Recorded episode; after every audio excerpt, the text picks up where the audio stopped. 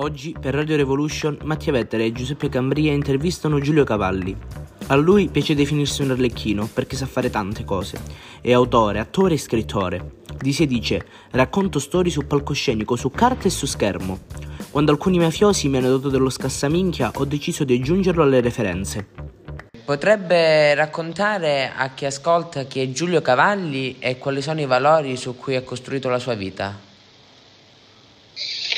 Raccontarmi è sempre difficile. Diciamo che ho la fortuna di raccontare storie per lavoro, l'ho sempre avuta fin da giovane, è il lavoro che ho sempre sognato e quindi lo faccio nei diversi modi che ho a disposizione, che sono quotidianamente il giornalismo, il teatro, che è il mestiere da cui provengo, e la narrativa.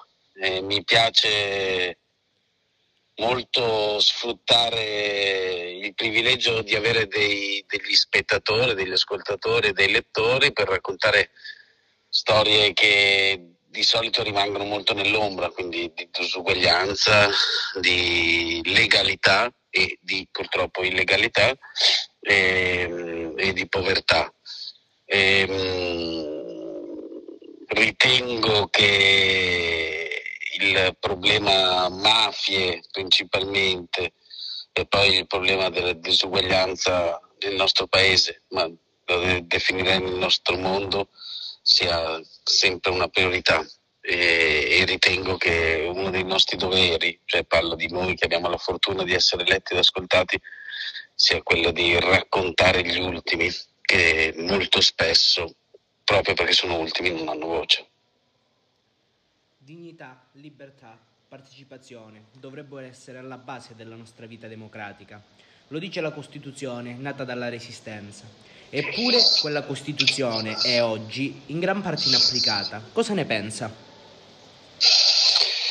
Che purtroppo in un sistema capitalistico, anche se il capitalismo oggi viene vissuto con orrore ogni volta che semplicemente si pronuncia, mette davanti interessi economici, molto spesso che appartengono anche a delle ristrette oligarchie rispetto ai diritti.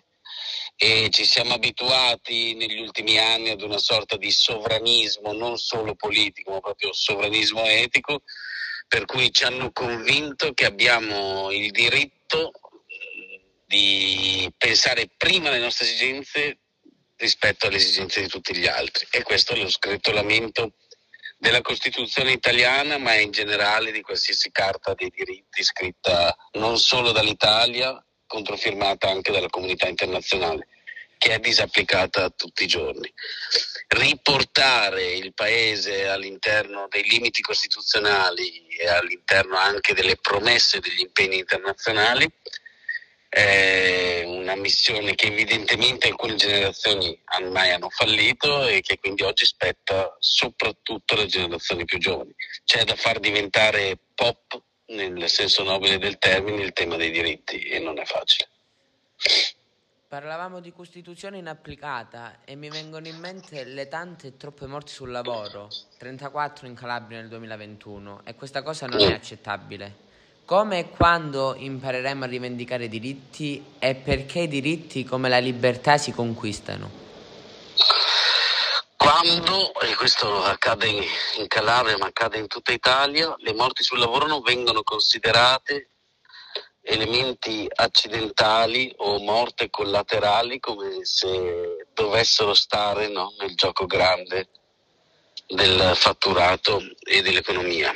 E quando ci si renderà conto che compito di un datore di lavoro, chiunque esso sia un privato, sia uno Stato, sia un piccolo artigiano, è prima di tutto quello di preservare il proprio lavoratore, e non è invece una scelta che ci si può permettere di prendere più o meno. Noi siamo un gruppo di studenti che ha deciso di occuparsi di cittadinanza attiva e di lotta alle mafie. Per questo volevo chiederle che ruolo hanno le mafie e la borghesia mafiosa nel nostro paese. Sono classe dirigente. Una volta si parlava di infiltrazione mafiosa, poi si è cominciato a parlare di colonizzazione mafiosa, Adesso è l'epoca in cui bisogna avere il coraggio di capire che sono classe dirigente di questo paese, nel senso che le mafie, se non propriamente le mafie, tutte i coaguli criminali che stanno sopra alle mafie, i cosiddetti colletti bianchi, li chiamavamo fino a qualche decennio fa, sono coloro che molto spesso decidono di far passare un emendamento di legge al Parlamento, sono quelli che molto spesso hanno interesse modificare il PGT di un territorio e, se ci pensiamo, sono quelli che molto spesso, non solo in Calabria, come viene comodo dire, ma tutta Italia, decidono addirittura la forma delle città in cui viviamo, decidono di costruire case nuove nonostante non ci siano bisogno di case e nonostante molte delle abitazioni vengano vendute, decidono di costruire capannoni nuovi di fianco a scheletri di capannoni che invece sono inutilizzati da anni e hanno bisogno di trasformare i soldi in qualsiasi altra cosa che non abbia l'odore e la forma dei soldi. Molto spesso sono imprese, cemento, bar, ipermercati. E nel momento in cui tu vivi in un paese in cui c'è della gente che lavora per riciclare denaro, è ovvio che soprattutto voi, le nuove generazioni, vi ritrovate a correre il rischio di studiare, di mettere a disposizione i vostri talenti per fare una professione in cui il vostro concorrente vincerà sempre, perché gioca con delle regole che sono diverse dalle vostre. Abbiamo dato come nome al nostro team disobbedienti ad un sistema come quello mafioso, ma obbedienti alla Costituzione, di cui rivendichiamo l'applicazione dell'articolo 3. È compito della Repubblica rimuovere gli ostacoli, si dice in quell'articolo. Ma se è compito della Repubblica, allora è compito di tutti, anche il nostro. Per questo volevo chiederle come mai secondo lei si è sempre meno partecipi alla vita politica, perché siamo diventati incapaci di guardare al bene comune? Sì, perché abbiamo cominciato ad abituarci a una forma di egoismo latente, per cui pensiamo che il nostro bene primario sia la salubrità nostra, della nostra famiglia, delle persone più vicine, non occupandosi troppo lontano anche degli altri. Del resto non è un caso che chi eserciti solidarietà in questa epoca venga considerato un buonista, come se fosse sospetto avere delle preoccupazioni più lunghe del proprio cortile. E questo è il principio di qualsiasi sgretolamento sociale, nel senso che noi non siamo più un paese, ma diventiamo un arcipelago di isole che insegue interessi propri. C'è un altro articolo della Costituzione importante, l'articolo 4, che nella seconda parte dice che ogni cittadino italiano ha il dovere, non dice può permettersi di o può avere lobby di, dice ha il dovere di concorrere alla crescita materiale e spirituale del proprio paese con la propria funzione, con la propria professione. L'articolo 4 della Costituzione dice che l'egoismo è incostituzionale. Oggi l'egoismo è la leva di molta propaganda invece per prendere voti. Ma un popolo che non patteggia, che non prende posizione, che è incapace di liberarsi all'ingiustizia sociale, non crede che diventi da cittadino un suddito?